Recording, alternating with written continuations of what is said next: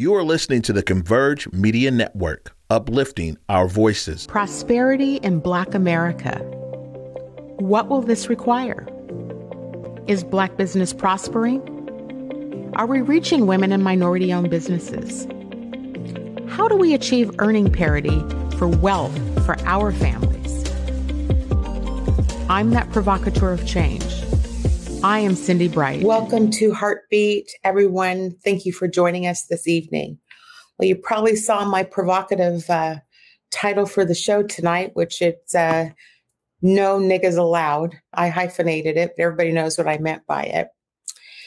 You know, when I heard what was happening in this story, this with this candidate we're going to bring on here in just a minute, I'm reminded of a lot. I'm reminded of the segregation and the life I have lived through myself. I'm reminded of uh, the time, the era where my family had to see, you know, coloreds drink over in this water fountain and white folks go here. I'm reminded of a story in my own life. Um, my sister watches this show, so I was debating whether I'm going to tell it, but I am going to share, you know, uh, as a child, a young child, my family is from Arkansas. So we uh, are from the South. My family's from the South. And I remember us driving across the country to be able to go see our grandparents. We were packed in a truck, uh, had a shell on the back of the truck. And at nighttime, my father had to go back there and get a few hours of sleep. It was about three days worth of driving. But my sister and I had to sit in the front seat with a gun. And I haven't told that story to a lot of people, but that is the fear that we had of no niggas allowed, right? Like not being able to be in spaces, not being able to be safe anywhere we go. Now, that was in the 1970s. I mean, I'm born in the early 60s. So this is not removed from my life or in the people's lives who participated in this show. What we're going to hear from tonight is a candidate for public office who's running in Pasco, Washington. Now, he's running uh, for a city council seat. And I'm going to let him tell the story about what he's facing just on the other side of the mountain. I've invited him in. His name is Irving Brown. He goes by Mr. Brown for Pasco. I want to welcome him in and welcome him to Heartbeat this evening.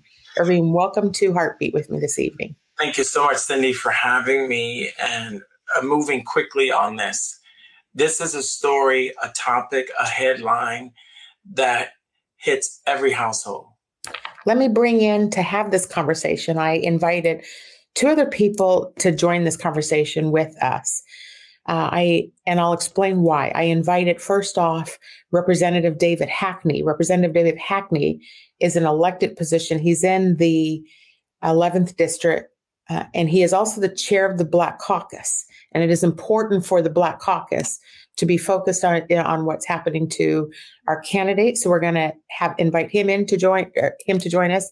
I've also invited in, and I'm very honored to have her to make time in her schedule, the chair of the Washington Democrat, Shasti Conrad, who's you know responsible for uh, Democrats running across the state of Washington, and we want to hear her views. So let me invite both in uh, Representative Hackney. Welcome back to Heartbeat, Representative Hackney, and the chair of Washington State Democrats, Shasti Conrad. So I want to begin this conversation because uh, Irving, you let's let you tell your story and what you're facing. I have some photos of what's occurred. I want you to be able to share that, and I want to be able to ask our elected officials to join in when he tells the story about your views about what's happening and kind of what action or what y'all are thinking about are the necessary next moves for this. Mr. Brown, I'll let you have the floor. Well, again, as I said earlier, thank you so much for this platform. Um, the goal is to, um, for me, is to just speak off the cuff. This is the way it went down for me. This is not scripted. This is my life. This is this is a process and experience that I'm going through.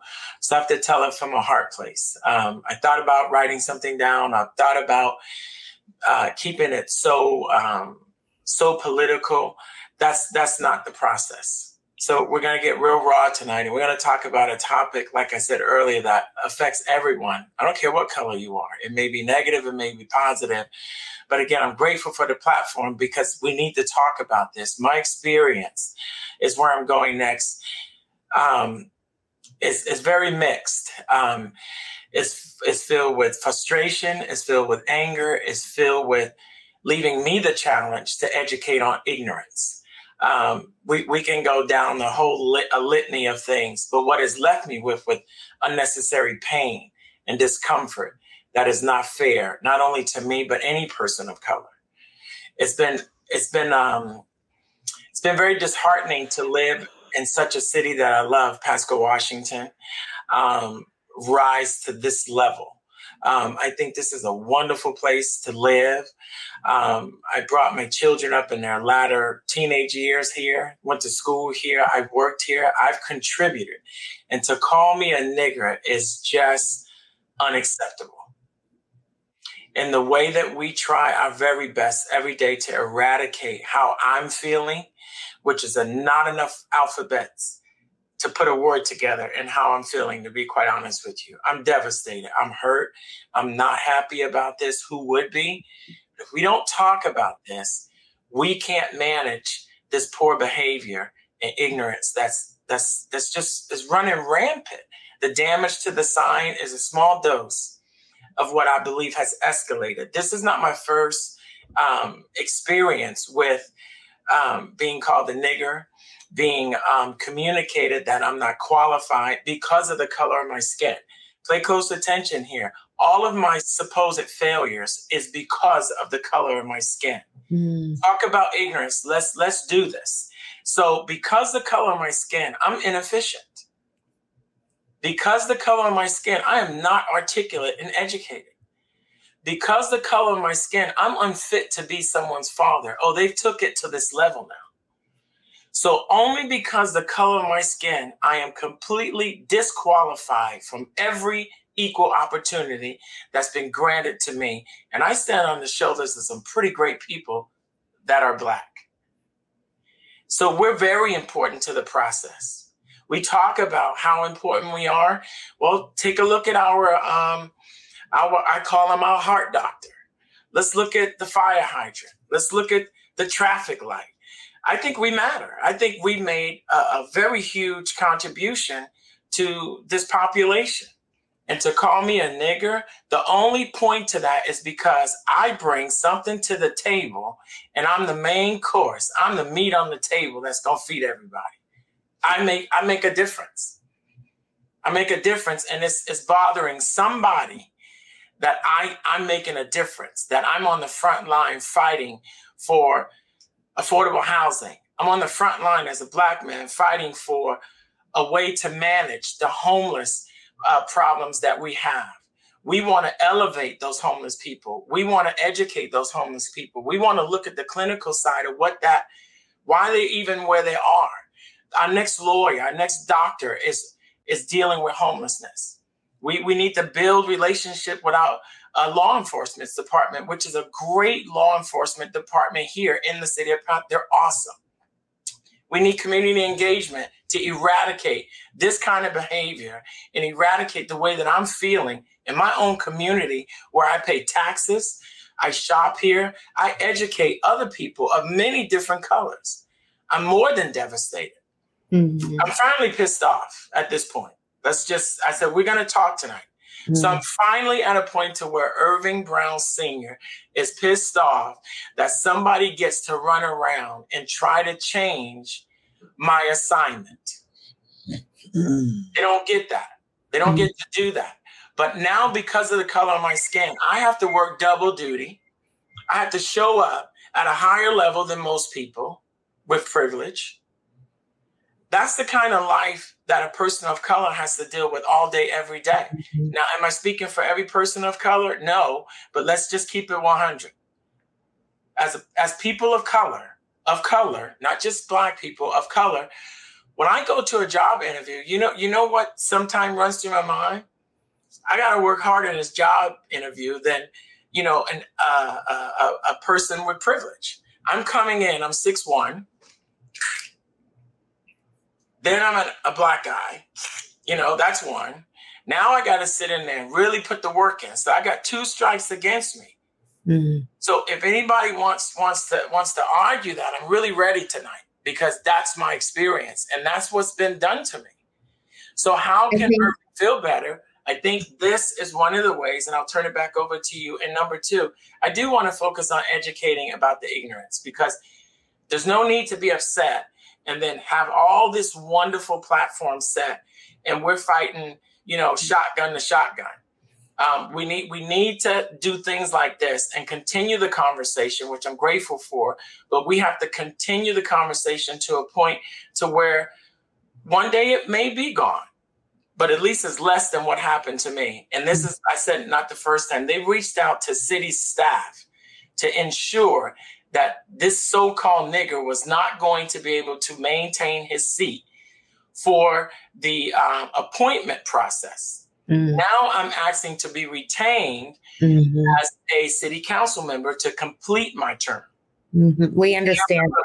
We understand all of what you're saying. I think I was explaining to you right before we went on air. I was also a candidate at one time. We've all heard the narratives around, uh, and I'm I'm so happy to have Shasti and David to speak to this too, because I believe they both have heard the same things as well. I'm trying to get into their seats, these narratives. Shasti, let me bring you in and just get a reaction from you about what um, Mr. Brown is speaking to um, in your role as the chair of the state Democrats.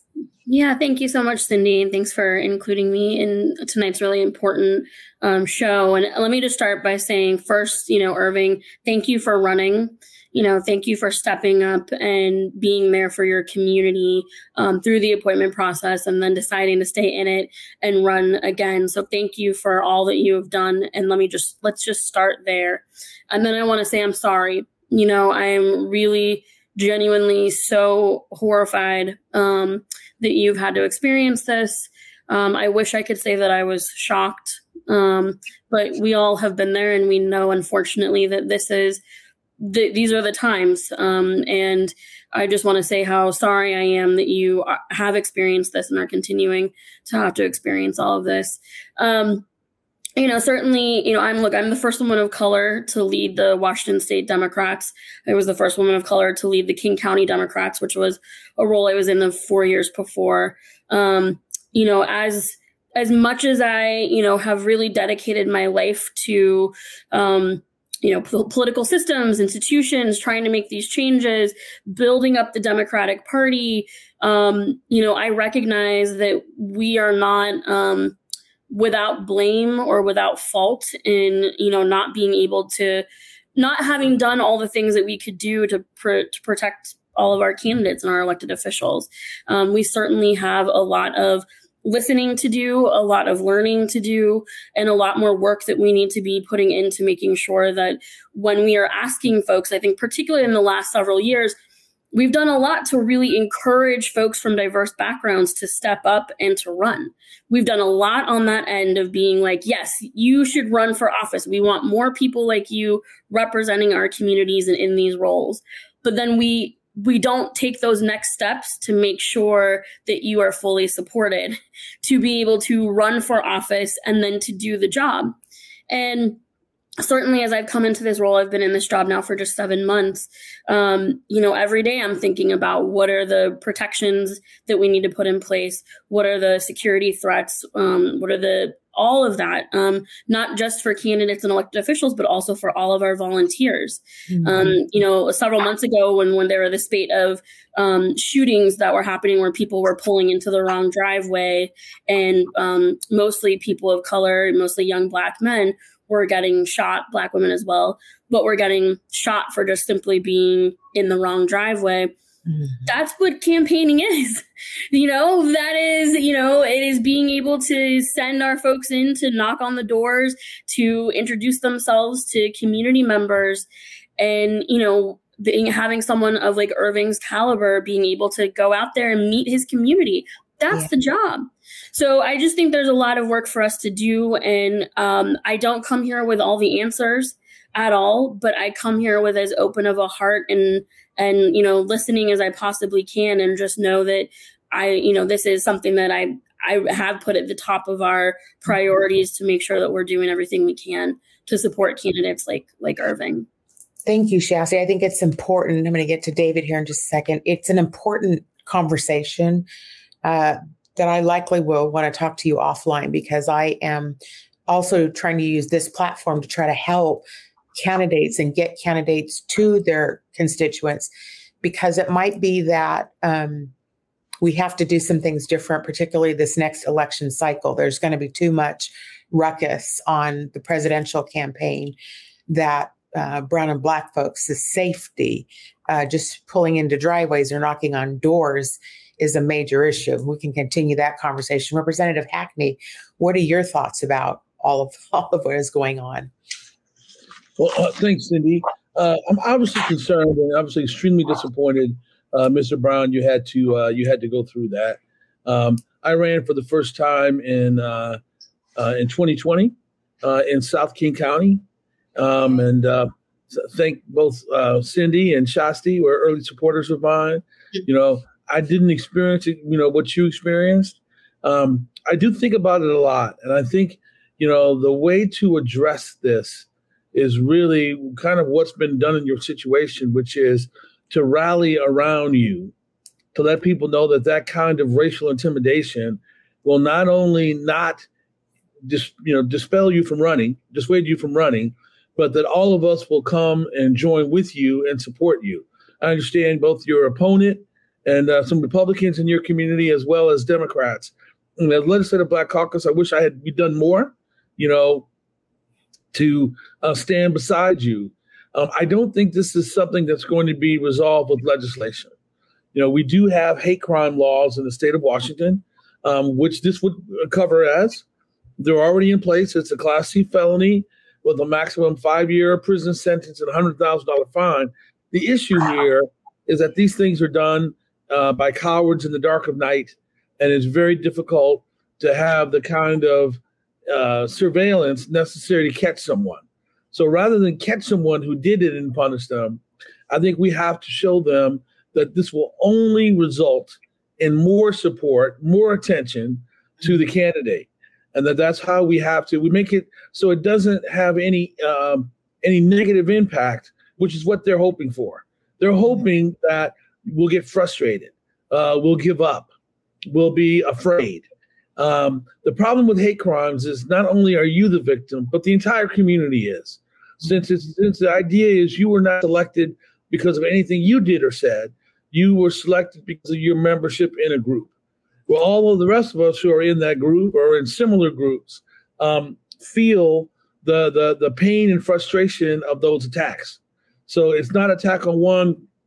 We should treat it as an attack on all and as an attack on all, we should all stand side by side with you and to let people know that this is something that not only will not be tolerated, but we're going to use it as an opportunity to educate and also to um, to show people that there's no uh, no positive value going is going to come to them for being a part of something like that. Unfortunately, I believe racism is a part of our society.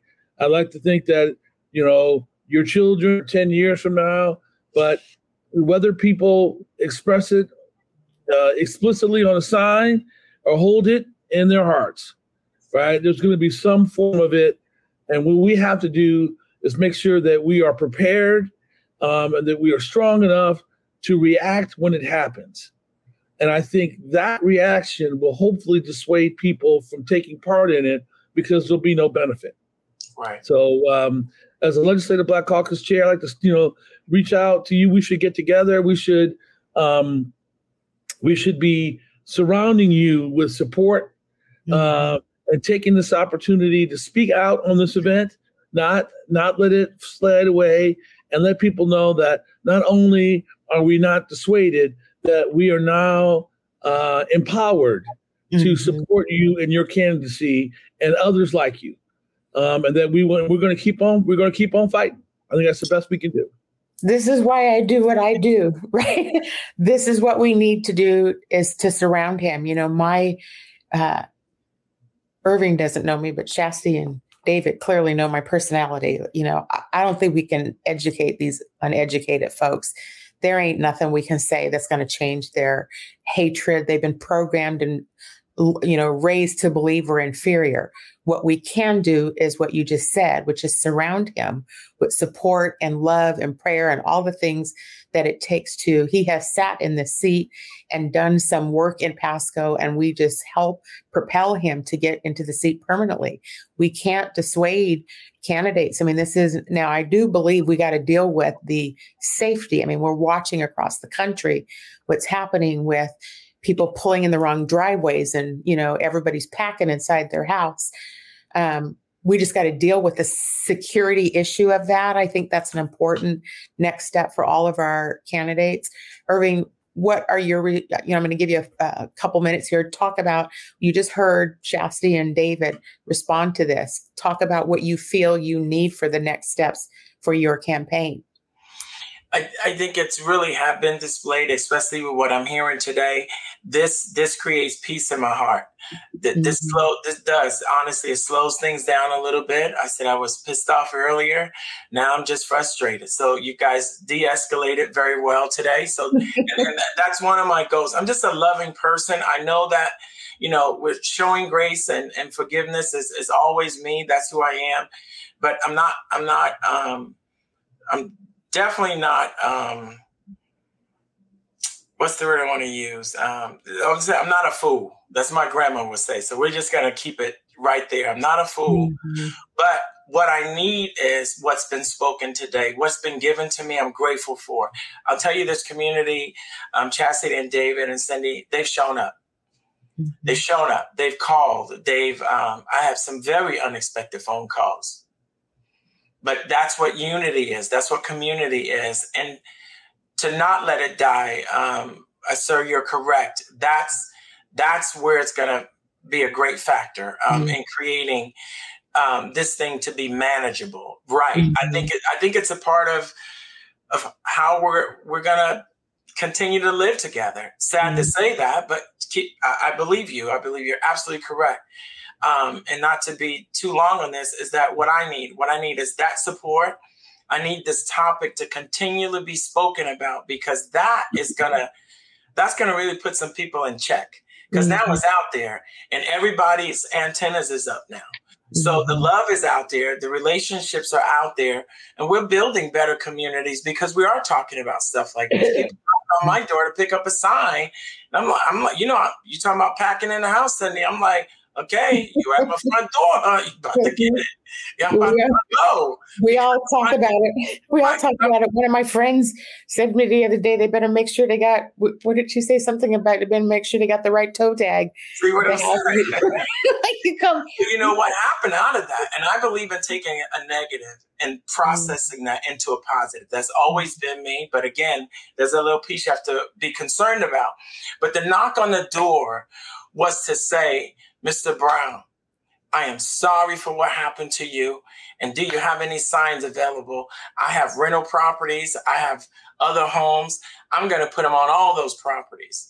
That's the that's what I need. That that's the difference. We we do. We need campaign money to buy more signs to put mm-hmm. them right here in their face because mm-hmm. they need to see so much of me that they start regurgitating me every time they say something out of their mouth. What's so, your website for where they can donate? My website is um, Mr. Brown for City Council 3 dot at gmail.com. You almost threw me off with that question. That's your email address. How That's my email. Sorry. My website is um let me just pull it up because I'm oh, sorry, I should have asked you that to That's okay. You. It's all good. I got it. I got it right here. So Mr. Brown for City Council. I'm gonna give you all um Mr. Brown for City Council 3.com is my website. And actually, that's an awful, the wonderful place for a one stop shop because the Cash App is there. The website is there. The volunteer tab is there. So going to the website is a one-stop shop, no confusion. You even get to learn about me on the website. So let's well, we're just glad, yes, we're glad that you uh, could come on and just share what your story it. is. This uh, show here is always about Black prosperity and what we all need to do as a community um, to advance it. So I'm going to go to commercial. I want to thank you, Irving, Chastity, and David. Um, you know, you, both of you have been on the show several times, so I appreciate your commitment to community and making sure we help the folks out here that need some help. So thank you all. I'm going to go to a quick commercial, and then we're going to come back on second half to debrief a lot of issues that are going on in Black community right now. So stay tuned. Here we're going to go.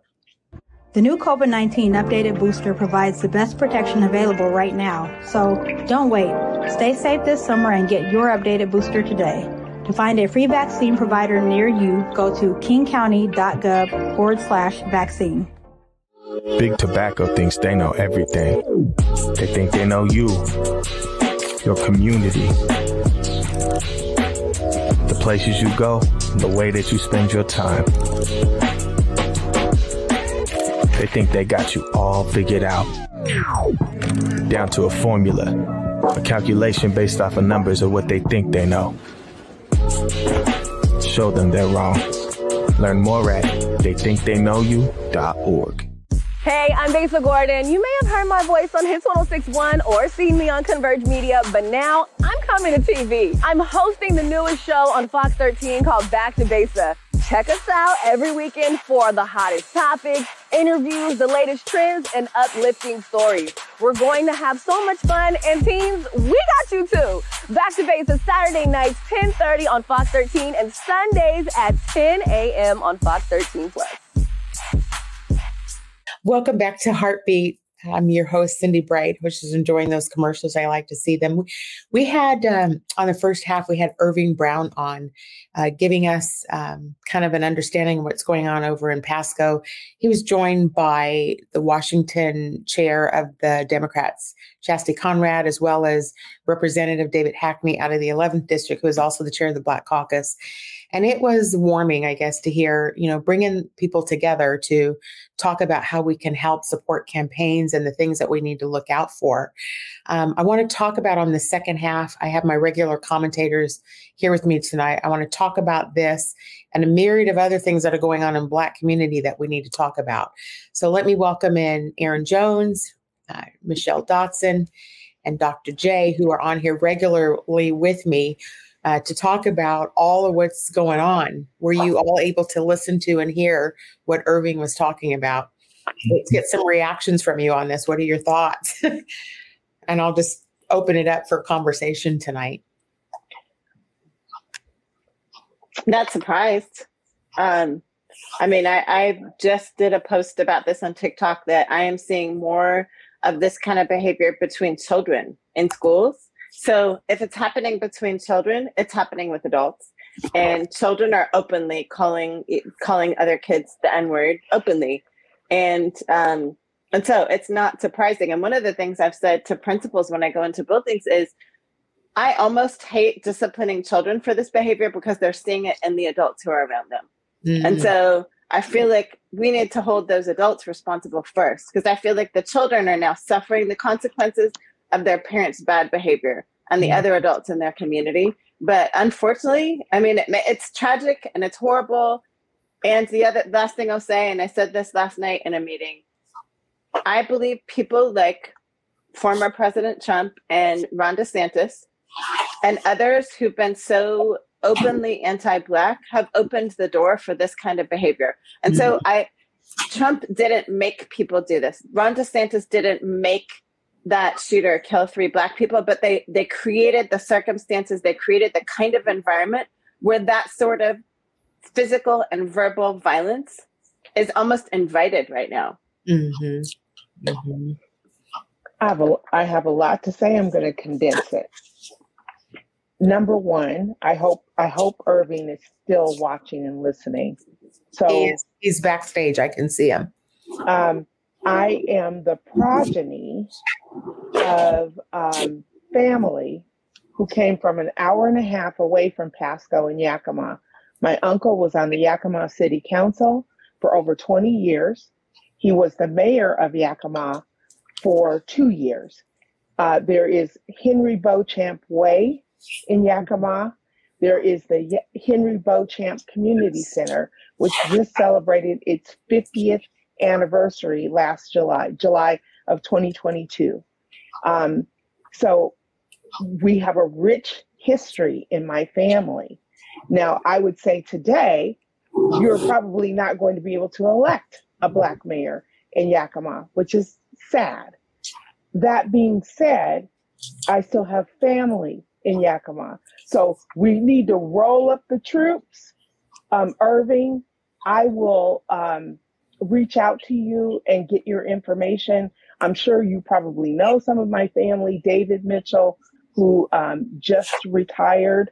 Um, I will get you information. I will get you connected to my family. We will get you some help.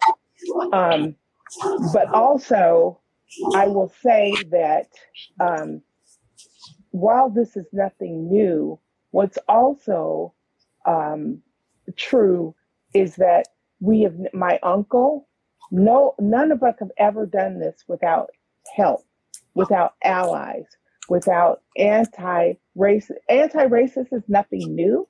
Intersectionality is nothing new. Um, we've just given it new names. We've always done this unified with unity. So it doesn't surprise me that uh, it took that sign for Irving to hear from people he didn't expect to hear from. Um, I've shared with Dr. J and with Cindy. I just finished reading a great book that just came out from Jeff Sharlet, The Undertow. Jeff Sharlet wrote the book uh, and he did the um, documentary The Family. We are in a, a, a descent as people are becoming disconnected from Christian uh, national religion. Um, they are moving into fascism. This is, let's call it what it is. You know, they change they changed out the F word, fundamentalism, for the Führer, who is Trump, or whoever, whatever F word you want to put on it. So we should expect the neo Nazis were everywhere. And you guys know in my line of work, um, in my uh, in my line of work, um, we have um, more of uh, the um, uh, Department of Homeland Security. Let me back up. Department of Homeland Security. We have seen more of the. Um, they put out a a warning bulletin on May 24th that runs through November of this year. And it's about st- stochastic terrorists, supposedly the lone wolves. There's no such thing as a lone wolf. No such thing. These are terrorists. They're domestic terrorists. Mm-hmm. And there was a national call for the neo Nazis to begin to launch their campaign as of this past weekend, Labor Day, Labor. They went into they went into work starting Labor Day weekend, and they're everywhere. Michelle, so they, I want to bring back in really quick. I don't want to cut you off. Um, I want to bring back in Mr. Brown for a second just to make sure he heard your offer. Okay. So let me see. If I, Mr. Brown, do you see that you're back in? I do. okay. Were you able to hear Michelle's offer of support for her family there? I did. I'm, I just got a little choked up when I was offline, but I just, because I'm humbled by it. This, I've never experienced anything like this. Yes. As a black man, no one's ever called me that. I never had those issues. I know community. I know the love of community. That's what I know. And for this to happen because of progressive work, it's it's just an awkward place to be when you brought up the kids my heart because it's a learned behavior. Um, and it's progressing um, as we having this talk right now. Somebody's upset because this progressive work to eradicate that type of behavior is happening. So to your family i don't believe i'm directly connected but i believe my pastor will know exactly who you're talking about uh, dr wayne jenkins. So i know i know that I'm somehow connected and there's been a crossover. So I'm sure um, I have integrated in some way. But it, this is just heartfelt tears. It's not because I'm not giving this stuff no more clout than it needs um, in order to educate on ignorance. But it's I, I'm overwhelmed because to see us come together as a people, it's emotional. It's but it's mm-hmm. happy. So you know, I'm backstage falling apart, but uh, you know, through through all of this, you know, I could I could see that there's there's a brighter future because there's a brighter future. So I, I, appreciate the assistance. Please get in touch with me. what I need is this kind of love right here. And as we stand tall and we stand united, um, the, yeah. the change that's going to come out of this negative thing will be a positive one. Yes. That's All right, right, stand by. I'm going to put you back in the green room. I wanted to make sure you heard this. I want to hear from Dr. J also. Dr. J, what's going on with you as we're talking about this too? Michelle, I didn't mean to cut. I know you. No, no, I'm glad you did. Okay. Well, Mr. Brown, I just thank you for your tears, for keeping it real and not being complicit and trying to pretend as though everything is okay. What's going through my mind, Queens, is East Coast. As you know, I was in upstate New York, handling family business, minding my own business, and rolled up on a statue of Frederick Douglass and Abraham Lincoln shaking hands at their second pivotal meeting of August 19, 1864. And I had to stop and get out and take pictures because what I was thinking is, oh my God, are we back in the 1860s? Mm. Well, then we just might as well just go ahead and just call it out. And I'm reminded of, of, of Roland Martin. I don't know if anyone has read his book entitled mm-hmm. White Mm-hmm. How the Browning of America is making white folks lose their minds. and listening to Erin and Michelle, I just want to take one second, well, maybe two, uh, Cindy, just to read. He said that white fear has shaped our democracy and our society from the beginning. So, Mr. Brown, while this is new to you, just know that this is not new in America. And quite tr- truthfully, I am grateful, on the other hand, that you've had the opportunity to experience this because Frederick Douglass said, without a struggle, there could be no progress. Mm-hmm. And I'm just delighted that you've got the heart of forgiveness and grace because you definitely are going to need that because, you know, one could, it would be very easy to slip into saying a word or two to a few people, but you've taken the high road. And and and and Roland Martin goes on to say, he says, but this white fear is more intense and visible than ever. That's why Trump was able to do what he did. He said, he wrote, it's behind the recent flood of restrictive voting laws, uh, disproportionately impacting people of color. And he said, and it's why reactions to movements like the Black Lives Matter and, and football players taking a knee have been so negative and strong. Mm. And just by way of context, Cindy, Roland Martin defines white fear as the un- unwillingness to share power, and that's what we're talking about here, and resources, and allow for the redefinition of American morals, values, and principles to live up to the promises of the Constitution and the Declaration of mm-hmm. Independence. Mm-hmm. And I mm-hmm. bring this up because, as we recall, all men are created equal. When they wrote this, they were talking about the aristocratic white men. Mm-hmm. Abraham Lincoln said, Oh, no, we the people mean we all the people. And we saw what happened to him.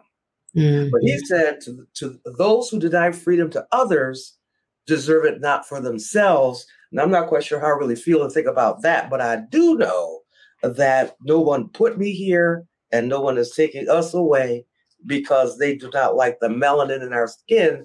And, and when you get to the next question, I would like to also read what Jane Elliott, white woman, said when she was interviewed by Roland Martin about white fear. But I'll save that.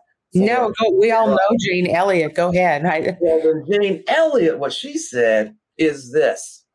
She said, "quote The problem with white people is not white uh, she says the the problem with white people is not white innocence, nor is it white privilege. The problem with the problem is white ignorance.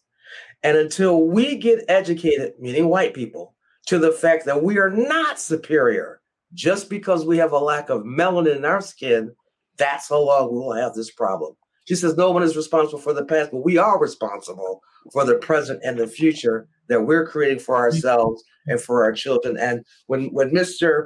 Uh, when Mr. Brown said that what he's going through is simply because of the color of his earth suit, that reminded me of what Jane Elliott said mm-hmm. when interviewed by Roland Martin in White Fear, Why mm-hmm. the Browning of America is causing uh, white folks to lose their minds. Mm-hmm.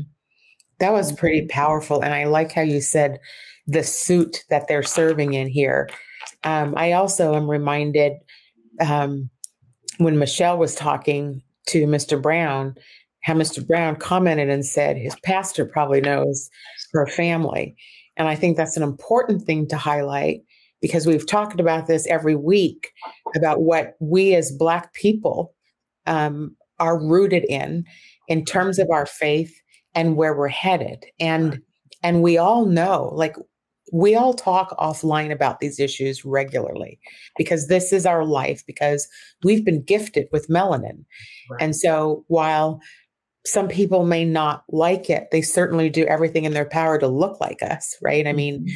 they do everything in their power to you know to have our features to you know you can name all the things. I mean i love how erin talks regularly about her nails. She, she prompted me to get the longer nails myself erin. I just want you to know because when i see them i'm like i gotta copy that. But it's about freedom for us to be able to be ourselves and not apologize because we've been gifted something beautiful that everyone wants they just don't want us to have power and their fear from my perspective, I have not read Jane Eyre. I've heard her some of her teachings. They're powerful. Yes. They're very powerful in how she teaches it.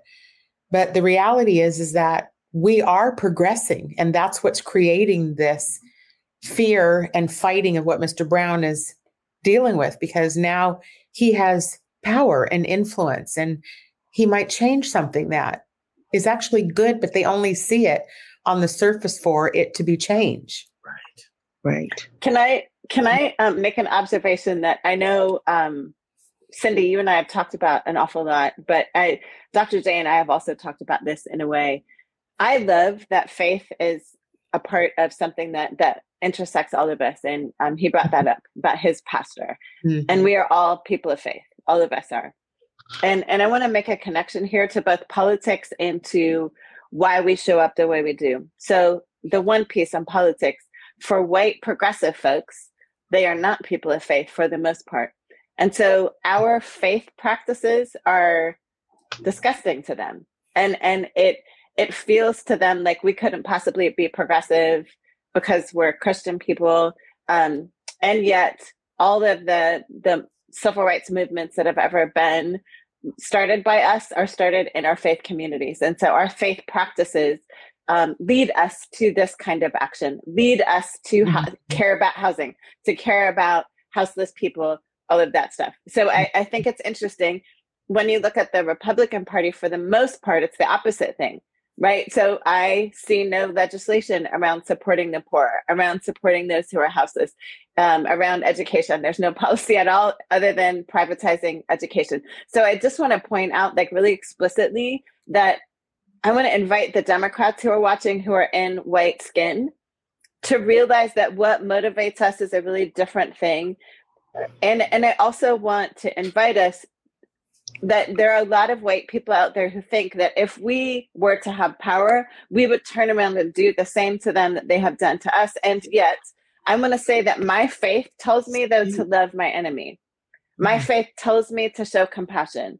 My faith says, turn the other cheek and and go stay high when they go low we stay high and and so i just want to offer that that i think for so many of us we are able even when we're crying through tears and we're angry and we're upset we are still thinking about the humanity of that other person in a way that way too many white folks are not and so um, I, I, just I just want to offer as a perspective. I think I just did a video literally this afternoon about colonization and Christianity. And I think way too many white Americans have a colonized Christianity. And what that means is that it's more American than it is Christian. See? And and where I challenge people in my TikTok video is we have to strip away the American from the Christianity if we have any hope for us as a nation to really become the best version of ourselves. And so I explicitly talk about my faith. And I explicitly say I'm a Jesus girl because I am working really hard to strip that American out of my faith and make sure that I am focusing on the things that the Bible says to focus on, not focusing on the things that white America, European folks say are important. I think what you just highlighted, I want to hear Dr. J because I uh, know she has something to add. I like how you just highlighted um, the notion of, um, I would say my way of distinguishing it for folks is because I don't talk openly about it a lot either because the colonized perception of I do not consider myself religious. I was asked, actually asked that this morning. Are you religious? And I said I'm a person of faith to uh-huh. dispel the what comes with it because the whites have made it about controlling people and using scripture to tell people thou shalt not. Our communities use faith and gospel as inspiration and ways to look out for our community and serve other people. So the church is not the buildings, the church is us and what we're doing to try to help, you know, Mr. Brown tonight. He is suffering. We bring on the people we know. We bring Chastity and Dave. These are folks that are in positions that can help. We build the community around each other so that we can all lift and rise. Dr. J, what were you going to say? Oh, well, when Erin just went there, uh, see, she said what I was going to say. And Mr. Brown, just know that if you were not successful and effective, this would have happened. Talk to Erin Jones. He can tell you what happens to successful Black candidates. Mm. But this is so critical because he said he operates in grace and forgiveness but he's not a fool. Mm-hmm. And I mm-hmm. was taught who Michelle. Michelle and I were talking today about the songs of the human rights movement. Ain't gonna let nobody turn me around. Uh, mm-hmm. we shall overcome. That was a, a, a prophetic song, right? Mm-hmm. And and those songs were inspired by faith. And and Erin, I'm just so glad you called this out uh, because that's what this young man was talking about today. And because of that, I believe he's going to be blessed, exceeding abundantly above all he can ask or think. And because you see, fear, according to the, the Holy Writ, perfect love casts out fear.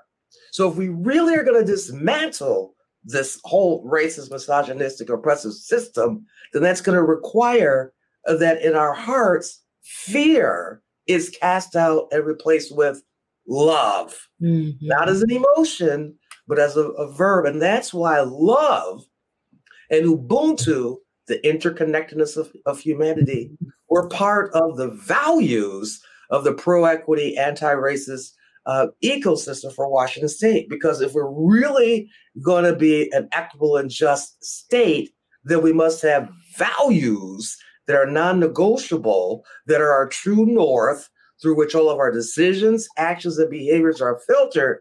And love, that's why love is one of those and the mm-hmm. interconnectedness of humanity. I love that. that love is not a noun. Love is a verb. Wherever the Constitution is, I think it's all just fell on the floor. Um, we were considered three fifths of a person, and women weren't even included. Mm-hmm. So, like, now, so y'all, y'all all from the beginning. Well, let's and, get back two basics. We are image bearers because we were created in the image and likeness of our creator. So let's get back to that. Let's get back to love. And let's get back to what Dr. King said. Either we're going to learn to live together as brothers and sisters, or we're going to perish together as fools. Mm-hmm. Go ahead. I to live. And, and we have to remember that three fifths of a person was not grounded in our humanity Mm-hmm. It was grounded in the in the property the farmers mm-hmm. and property value of the wealthy farmers right. to give them wealth and to give them more wealth. So it wasn't about us, it wasn't about our humanity at all. So we have to remember that.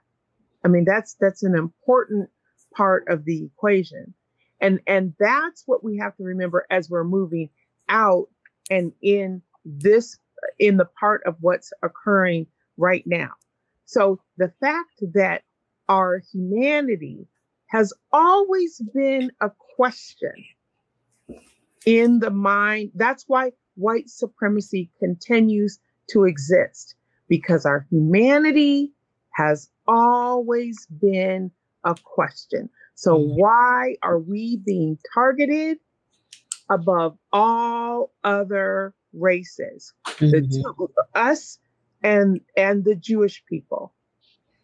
Our humanity has always been had a question mark.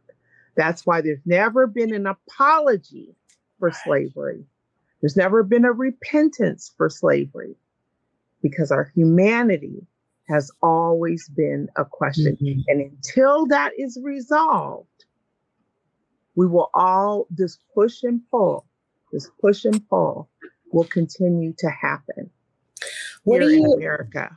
What do you think about um, you know, I know this is uh, Shasti mentioned she was, you know, I mean, this is a conversation she's having. I mean, she's in a position of trying to figure out. I mean, we're in an unprecedented time when it comes to people running for seats and you know having their heads blown off just for pulling up to, you know, pick up somebody. And as you know, Mr. Brown is dealing with, you know, a sign may just be a sign, but that's also could just be the first uh, action that was taken. And so he's, you know, I don't know that community at all, but um, my perception of that side of the mountain, you know, when I used to drive over the pass during the Trump election days, I was shocked at how many of those signs were over there.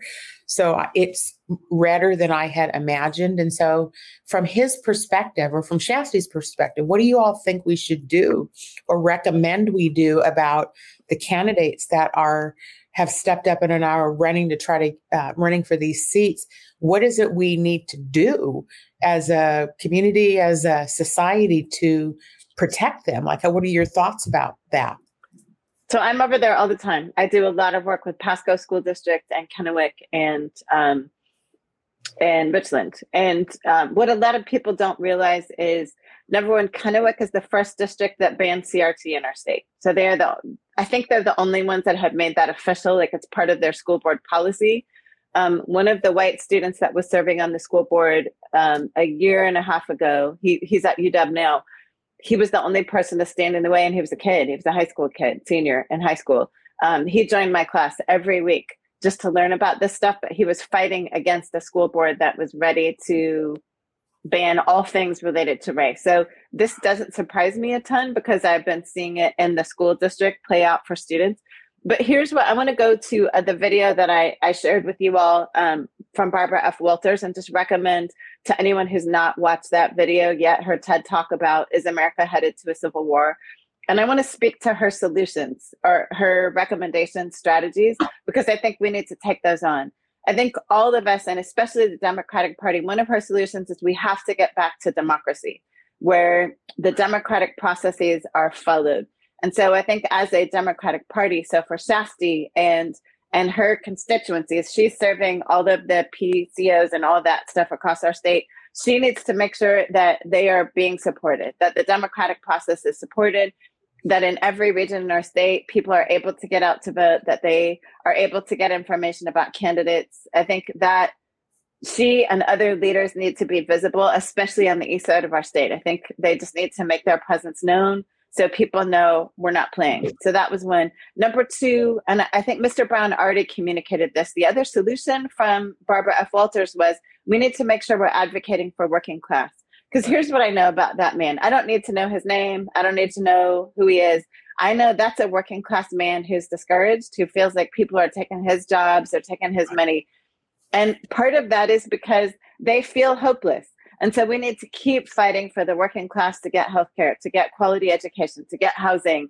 And I think people will always find a scapegoat when they don't have what they need. And I think this is a great example of we're just going to make Mr. Brown the scapegoat. It's not really, Mr. Brown, this is not about you. That's what I learned. If, if I learned one thing running for office, the hate that came towards me was not about me, it was about the idea of me. Right. And I just want to say this to you, Mr. Brown. Um, you know, my husband reminded me of this all the time. These people don't know you. They don't know who you are really. And so don't let them steal your energy. but no, this is not about you at all. This is about the idea of you, and you need to continue to do what you know to be true that your community needs. And you obviously know your community. That was really clear in the opening statement that you made. And so we have to collectively be fighting for the things that the working class needs. And that, in the end, is, I think, our only way forward.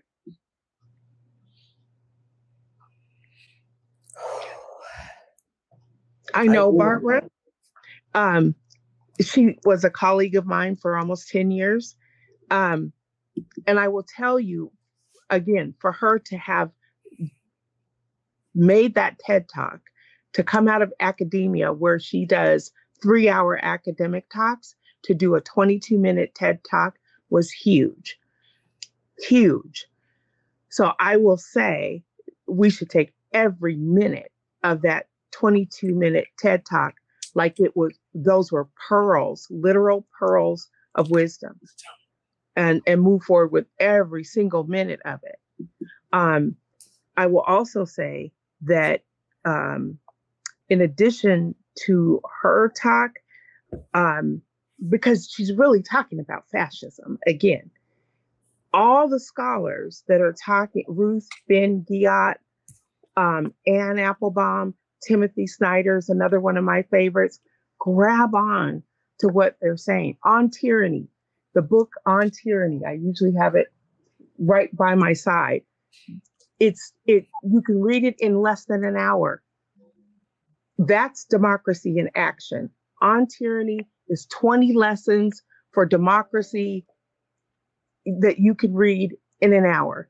And right now we're living it. Right. So um, I, I highly recommend On Tyranny by Timothy Snyder.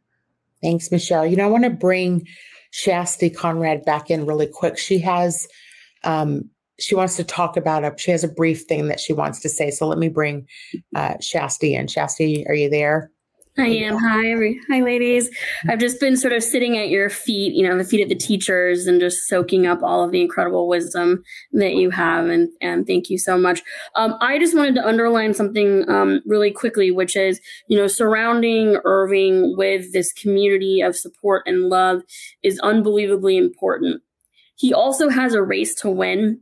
And I want to make sure that we get him across the finish line because that is a signal that, like David was saying, we are not going to be deterred. We are not going to retreat, that these types of actions are not going to stop what is needing to happen and what is going to continue to happen, which is that we are continuing to build for a more representative democracy. And Irving is the exact perfect example and the model for the kind of person that we want representing us. And so, you know, I, the very first trip that I did in my role as um, state party chair was to go across the mountains and to go and visit these, um, these exact communities, spend time um, getting to know what the, what the challenges and the opportunities are for our Democratic leaders in places like the Tri Cities and Walla Walla and Spokane. Um, and this year is an odd year, which means that most of our elections are municipal elections. So they are school boards, they are city councils, they are mayor's races, they are water districts, fire districts. They are these types of races. These are folks who are on the front lines of democracy that are stepping forward and saying, I'm going to stand up and I'm going to do the best that I can to help my community. And so, um, he gave you Irving gave you his website, and I'm hoping that um, maybe in the show notes, Cindy, you can definitely make sure that his website is accessible to people so that folks can donate. Um, he has um, he has raised, I think, just over $2,500, but he needs to raise another couple thousand dollars to get him across the finish line to have the resources to make sure that he's doing that voter contact, that he's got um, people who will knock doors and um, make phone calls and make sure that he's got mailers um, out to all the people in Pasco. And so I really want to encourage people to donate and support Irving. Um, if you hit the max of supporting um, Irving, you can also give to the Franklin County Democrats. And they are also doing days of action to support um, the city council uh, folks that are running in Pasco and Yakima and the Tri Cities um, one of the first things I did when I came into this job was to identify what were those best opportunities this year where we could really make a difference. And Pasco, Yakima, and Sunnyside were at the very top of our list Um, Sunnyside is my little passion project because it's 70% Latino. The three incumbents that are up are all white men who um, lean Republican. They all won by less than 100 votes. One won by one vote. And so we have an opportunity to radically change these city councils. And so having someone like Irving supported to make sure that he retains his seat, but that we also help him get progressive majorities that will help him be able to get the work done that he wants to get done to do exactly what Erin was saying, which is to stand up for working class values and working class people. Um, we need to make sure we're supporting progressives to do that work, Democrats to do that work um, so that Irving's not alone out there. So I just wanted to say that. And again, yeah. thank you incredible ladies for all that you're doing. Um, I'm going to bring, yeah. bring him back in and I'm going to bring David back in um, as we close the show out because there's a few things I think we should all say. So let's bring, see if I can get everybody here on the screen here. All right. Here's a crowd of people. Here's a group of people that are all out here, you know, behind the scenes and in front of the scenes making things happen for other people. The people that are on this call or on the screen right now, uh, to my knowledge, all have a basis of love in their hearts and want to see progress for other people. So, in closing this out, we've run over a little bit, which is okay. But I just want to give Irving you an opportunity for some closing words here as we close the show out, both from I've heard, we heard Shasti say you need more money. So we need to get at least another couple thousand dollars. We will promote the show after uh, tonight. It goes off. We push you to make sure people see it to help you. Um, what closing words would you like to say uh, to our audience before we sign off tonight? I really just, I feel like just saying amen. I, I, I, mean, I, I, just, I, I, am done. Stick a fork in it. I think right. this room is is what I needed. The the mm-hmm. power is what I'm hearing and what I'm seeing. This creates the change. Mm-hmm. This what this is what makes a difference. So when you ask me what I need, is this kind of love right here. Mm-hmm. And I know heaven is happy right now. And this is my background. This is how I get down. If you want anything from me, I need to first know that you have a relationship with Christ. Mm. I, I, don't have time for confusion and chaos. I have time to promote and educate people about a place that's waiting for them that can take care of all these situations. So I, I have, I, and I'm not going to make any excuses for that because as Christ is the head of my life, who will guide me. We use the word catapult early. It's going to dump me right where I need to go, but that's my temporary assignment. Who knows? I may be the, may- the mayor in 2025. Mm. So this negative has created an opportunity for greatness. Mm-hmm. So Satan is negative, Jesus Christ is positive. So Satan chases me and all he does is send me back to the altar to receive something great in Christ. He hasn't mm. figured it out yet. So these these little minions that's chasing me has not figured out. The more you chase me, the more you empower me, the more mm. you encourage me, and the more that you're actually telling me, just hold on, your change is on the way. So I, I'm encouraged by me being flat-footed in my position as a biblical man, a straight up father, an awesome friend, an articulate, black man. Mm. If you don't call me a nigga, add the rest to it. Mm. God, has created, God, has created, something awesome right here. Mm-hmm. So, so, so this right here, we are on our way to a great place, and I build. Mm-hmm. I have a community with you all right now that confirms and lets me know I am not in this by myself. Although I'm not the only one, but if I don't stand firm, I can't help nobody else. Mm. Somebody's watching me to see how I get through this so that they can then take the layers off one at a time. And as whatever person of color that you are, be encouraged. And I don't have I don't have no problem being the catalyst for change because my keeper is gonna keep me. I'm good. Mm-hmm. We appreciate we so appreciate this, Mr. Brown. Let me just thank you for coming on this evening with us to have this conversation. We all um, were refer we're all flipping through for some scripture while you were talking there. Thank you. And donated too. Also donated already. right. Because what yes. we do is we come together as a community. I appreciate that you came on tonight. Mm-hmm. Um, and to all of my regular co-hosts that are on with me, what I want to say to our audience here um, as we close out this evening, um, I want to make sure everyone knows we here, you know, Heartbeat has been on air. This is our sixth year now. And it's just gotten so much better because we are using this platform um, I mean, it's fueled by what Mr. Brown's talking about. This is about for the love of people and to make sure, you know, what I, can do to try to help in this process. So we appreciate that you joined us uh, this evening. We look forward to seeing you all next week. Have a good evening, everyone. Yeah. Uh-huh. Yeah. Converge Media produces culturally relevant content for Black and urban audiences. Our coverage is raw, transparent, and objective, praised by community leaders, government officials, and residents.